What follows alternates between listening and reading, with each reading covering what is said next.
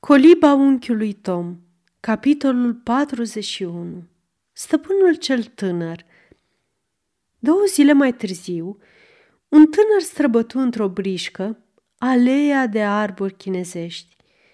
Aruncând grăbit hățurile pe gâtul calului, sări jos și întrebă de proprietarul plantației.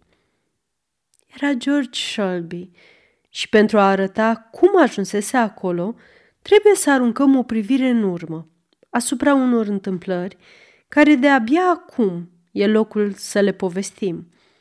Scrisoarea domnișoarei Ofelia către doamna Shelby fusese reținută din pricina unui accident nefericit la un oficiu poștal îndepărtat, înainte de a ajunge la destinație.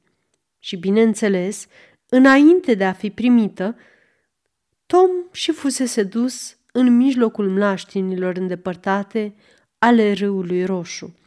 Doamna Shelby citise scrisoarea cu cea mai mare îngrijorare, dar era cu neputință să întreprindă de îndată vreun demers. În momentul acela, era țintuită lângă patul de suferință al soțului ei, care zăcea delirând, pradă a unui acces de febră. Tânărul George Shelby care în acest răstimp, dintr-un copil, ajunsese un puternic tânăr și destoinic, fusese ajutorul ei statornic și credincios și sprijinul singur de nădejde în conducerea afacerilor tatălui său. Domnișoara Ofelia fu destul de prevăzătoare să le trimită numele avocatului care se ocupa de afacerile familiei St. Clair – și tot ce se putea face în această situație urgentă era să îi se adreseze o scrisoare prin care îi se cereau lămuriri. Moartea subită a domnului Shelby, survenită la câteva zile, adusese, bineînțeles, pentru câtva timp, o serie întreagă de alte probleme urgente de rezolvat. Domnul Shelby își arătase încrederea în capacitatea soției sale – desemnând-o ca singura executoare testamentară a averii lui. Și astfel, aceasta fusese pusă de îndată în fața unui mare număr de probleme complicate de rezolvat. Cu energia care o caracteriza, doamna Shelby se strădui să se descurce afacerile încălcite ale succesiunii și atât ea, cât și George fusese ocupați un timp cu adunarea și examinarea socotelilor, cu vânzarea de proprietăți și lichidarea de datorii. Căci doamna Shelby era hotărâtă să clarifice precis situația încurcată a afacerilor, oricare ar fi fost rezultatul bilanțului. Între timp, ei primiseră o scrisoare din partea avocatului, indicat de domnișoara Ofelia, scrisoare prin care Li se spunea că nu se știe nimic despre această chestiune, că omul fusese vândut la o licitație publică și că în afară de faptul că se încasaseră bani pentru vânzare, nu se mai știa nimic altceva. Nici George, nici doamna Shelby nu se simțiră ușurați în urma acestui răspuns.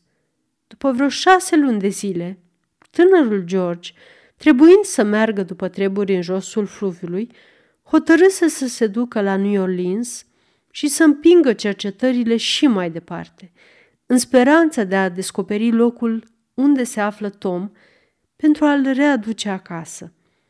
După câteva luni de cercetare fără rezultat, datorită unei simple întâmplări, George făcuse cunoștință cu un domn în New Orleans, care era în posesia informațiilor dorite și, cu bani în buzunar, eroul nostru luase vaporul ce urca râul roșu, hotărât să-l găsească pe bătrânul său prieten ca să-l răscumpere.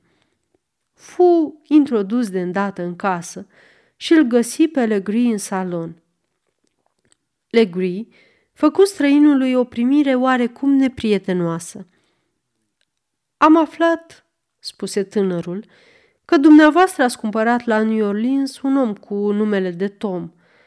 El făcea parte din proprietatea tatălui meu și am venit să văd dacă n-aș putea să-l răscumpăr. Legree se încruntă și izbucni pătimaș. Da, Am cumpărat un astfel de individ și dracu să ia afacerea pe care am făcut-o. Un porc de câine nesuferit, obraznic și nerușinat. Îmi instigă negrii să fugă. A ajutat două fete care făceau fiecare 800, 1000 de dolari să spele Putina. Și când i-am poruncit să spună unde s-au ascuns, mi-a spus că știe unde sunt, dar că nu vrea să-mi spună. Și a rămas neclintit în această hotărâre, cu toate că i-am administrat cea mai înfricoșătoare bătaie pe care am dat-o vreodată unui negru. Cred că acum trage să moare dacă nu și-o fi dat sufletul. Unde e?" întrebă George nerăbdător. Aș vrea să-l văd." Obrajii tânărului se îmbujorară și ochii lui fulgerau, dar prudent nu spuse încă nimic. Se află în șopronul de colo, rosti un omuleț care ținuse calul lui George. Legree dădu un picior băiețașului și îl înjură cumplit. Dar George, fără să mai spună un cuvânt, se întoarse și alergă către locul arătat. Tom zăcea de două zile, fără să mai sufere, fiindcă fiecare simț fusese insensibilizat și răpus.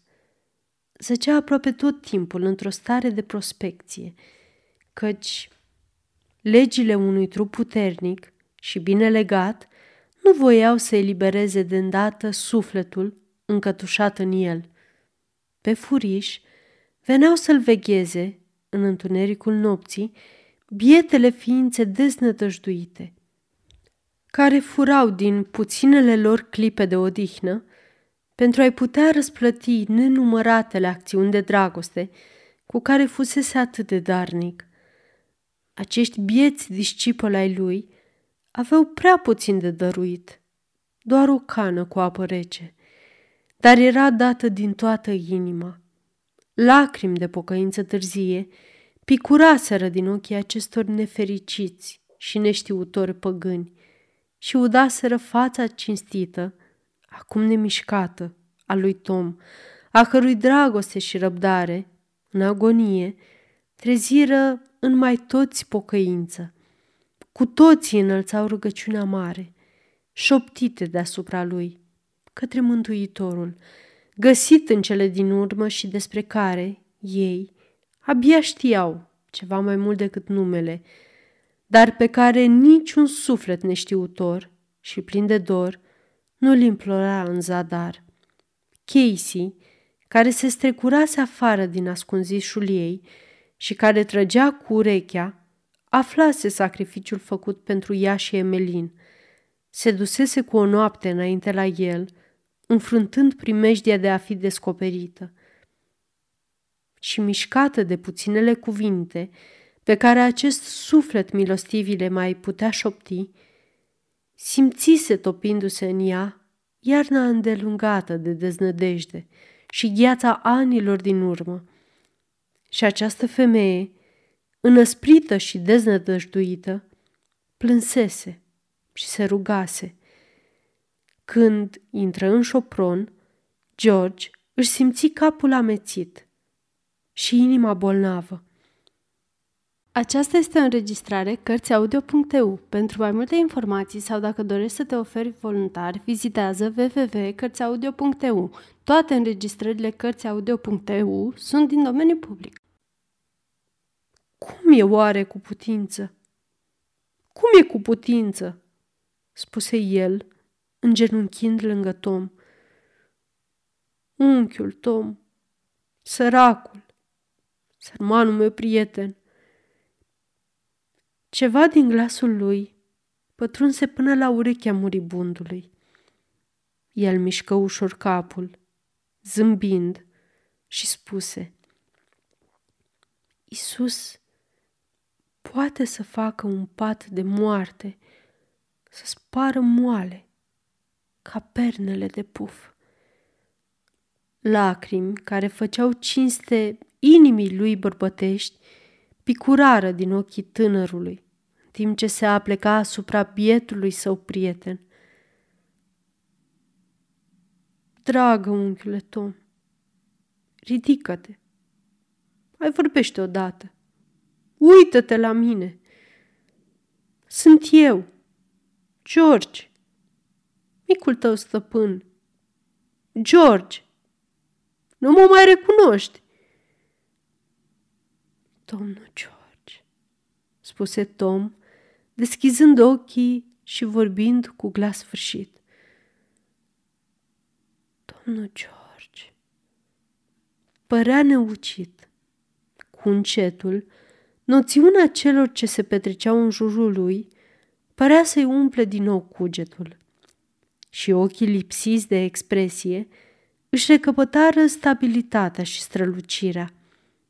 Toată fața îi se lumină, mâinile aspre îi se împreunară și lacrimi îi brăzdară obrajii. Slavă ție, Doamne! Asta, asta este tot ce mi-am dorit. Nu m-a uitat. Asta mi încălzește sufletul. Ce balsam pentru bătrâna mea inimă. Acum pot să mor mulțumit. Preamărește pe Domnul. O, sufletul meu! N-ai să mori, nu, nu trebuie să mori.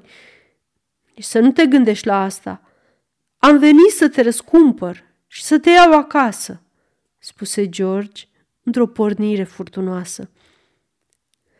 O, domnule George, ai venit prea târziu. Dumnezeu m-a cumpărat și mă va lua la el acasă. Și mi-e dor să mă duc la el. Cerul este mai bun decât Kentucky. Nu muri. Gândul la tot ce ai suferit în această veche colibă în care ai zăcut mă va ucide, mă va frânge inima. Sărmanul, sărmanul meu prieten, nu-mi spune, sărman prieten, rostit Tom solemn.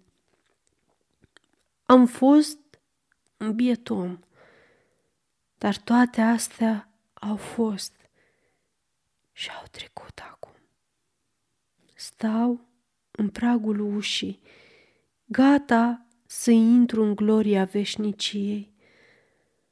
O, domnule George, cerul s-a pogorât. Am biruit. Mântuitorul Iisus mi-a dăruit izbânda. Slăvit fie numele Lui.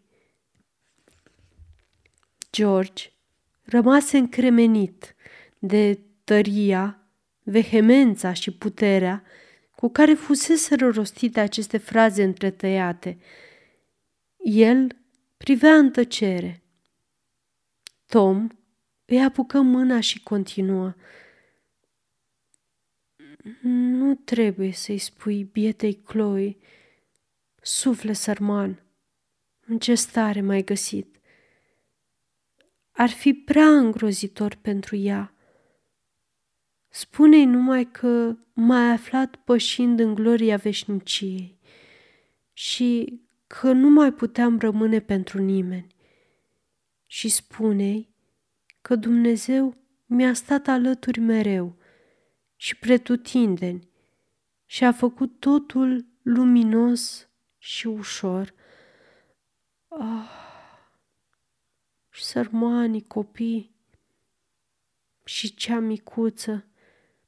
Adesea mi se frângea inima gândindu-mă la ei. Spune-le la toți să mă urmeze da, să mă urmeze. Încredințează pe stăpân și pe buna și iubita mea stăpână de dragostea mea și pe toți cei de acolo. Tu nu poți să știi cât îi iubesc pe toți. Iubesc orice ființă, oriunde ar fi. Nu e nimic mai presus decât iubirea. Oh, stăpâne George, Ce minunat lucru este să fii creștin!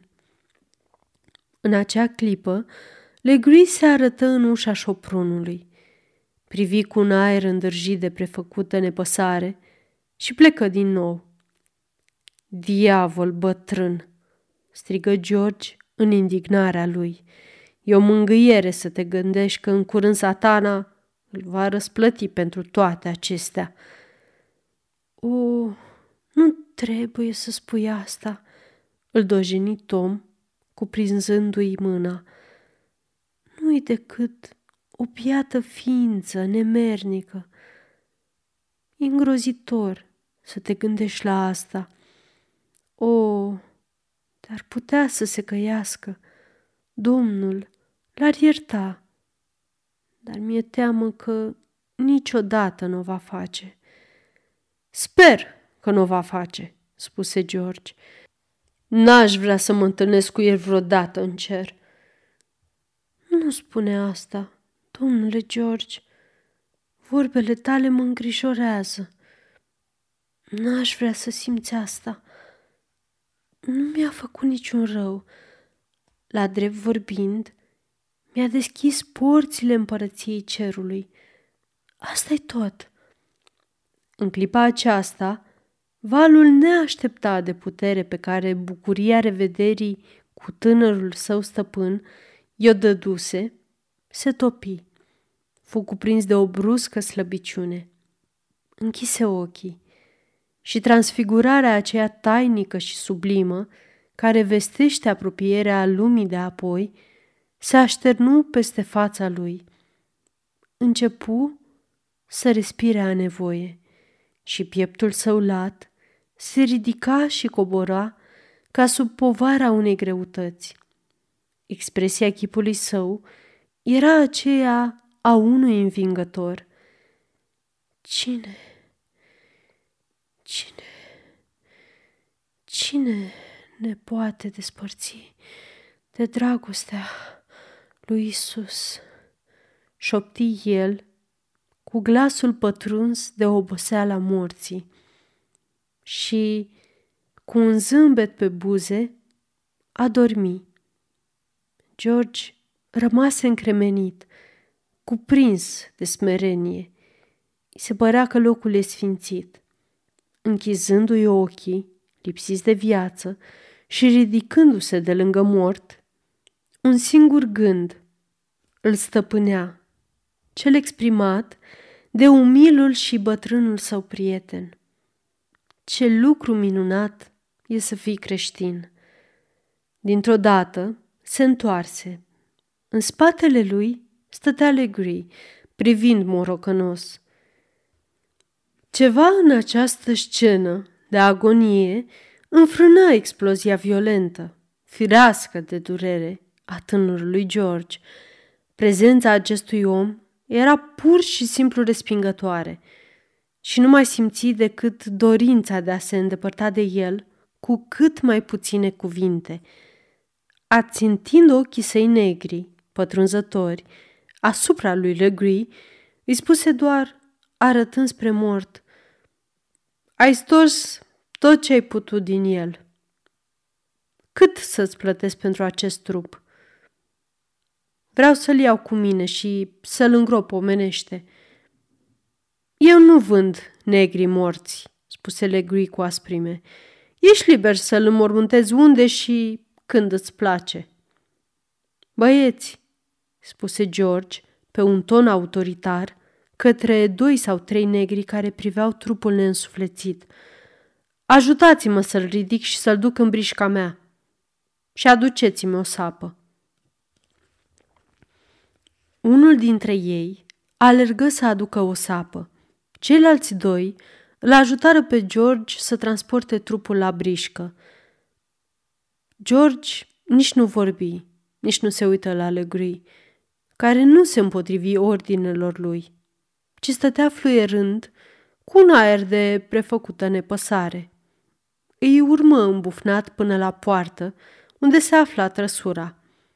George își întinse pelerina în brișcă și porunci să se așeze cu precauție trupul pe ea. mutând bancheta în așa fel ca să-i facă loc. Apoi se întoarse, își ținti ochii asupra lui Legree și spuse cu un calm silit. Până acum nu ți-am spus încă ce gândesc despre această afacere cumplită. Nu-i nici locul și nici timpul. Dar, domnule, acest sânge nevinovat va fi răzbunat, căci voi denunța această crimă. O voi duce la primul magistrat și te voi denunța. N-ai decât, spuse Legree, plesnind disprețuitor din degete. Aș vrea să te văd făcând-o și pe asta. De unde ai să-ți iei martori? Cum ai să dovedești crima? Să te văd. Cum? George își dădu îndată seama cât de puternic întemeiată era această provocare. De față nu se afla niciun alb și în niciun tribunal din statele din sud, mărturia celor de altă culoare nu e luată în seamă. În acel moment, simți că ar putea străpunge cerul cu strigătul însetat de dreptate al inimii lui. Dar era în zadar. Și, la urma urmelor, cât tărăboi pentru un negru mort, rânji Legree. Cuvântul acesta a avut efectul unei scântei într-un depozit de pulbere. Prudența nu fusese niciodată una din virtuțile principale ale băiatului din Kentucky. George se întoarse și cu o singură lovitură îl lovi pe Legree în obraz. Și cum stătea, clocotind de mânie și de sfidare, a plecat asupra lui, părea o adevărată întruchipare a Sfântului Gheorghe, triumfând asupra balaurului. Unii oameni parcă se îmblânzesc când sunt doborâți. Dacă cineva îi culcă la pământ, ei par să capete imediat un oarecare respect pentru cel care i-a răzbit. Și Legree făcea parte din această categorie.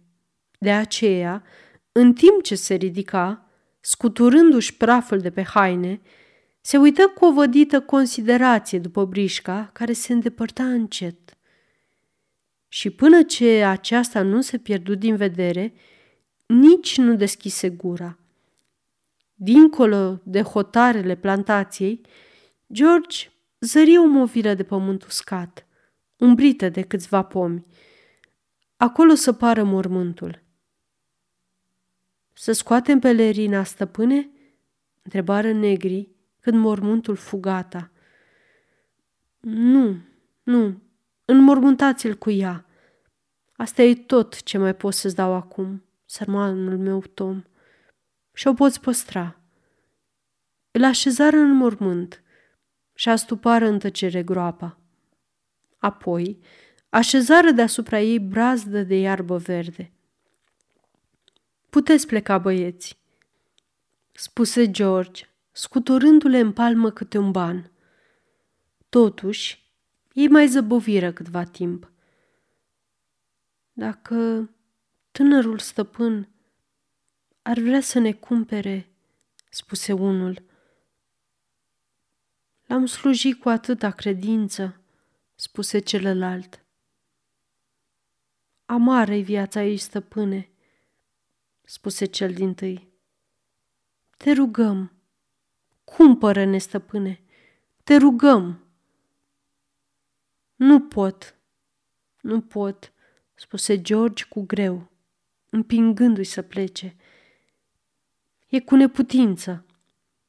Sărmanii oameni păreau abătuți și plecară în tăcere.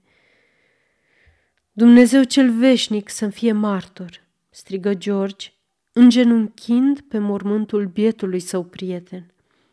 Da, martor, că din această clipă voi face tot ceea ce stă în puterea unui om pentru a izgoni blestemul sclaviei din țara mea. Nici o piatră funerară nu arată locul de veci al prietenului nostru. Nici nu are nevoie de vreuna. Mântuitorul știe unde locuiește și îl va trezi ca să apară nemuritor alături de el atunci când se va arăta în toată strălucirea. Nu-l plângeți. O astfel de viață și de moarte nu sunt făcute pentru a fi plânse. Nu în bogățiile atotputerniciei se află măreția adevărată, ci în renunțarea de sine și într-o iubire atot răbdătoare.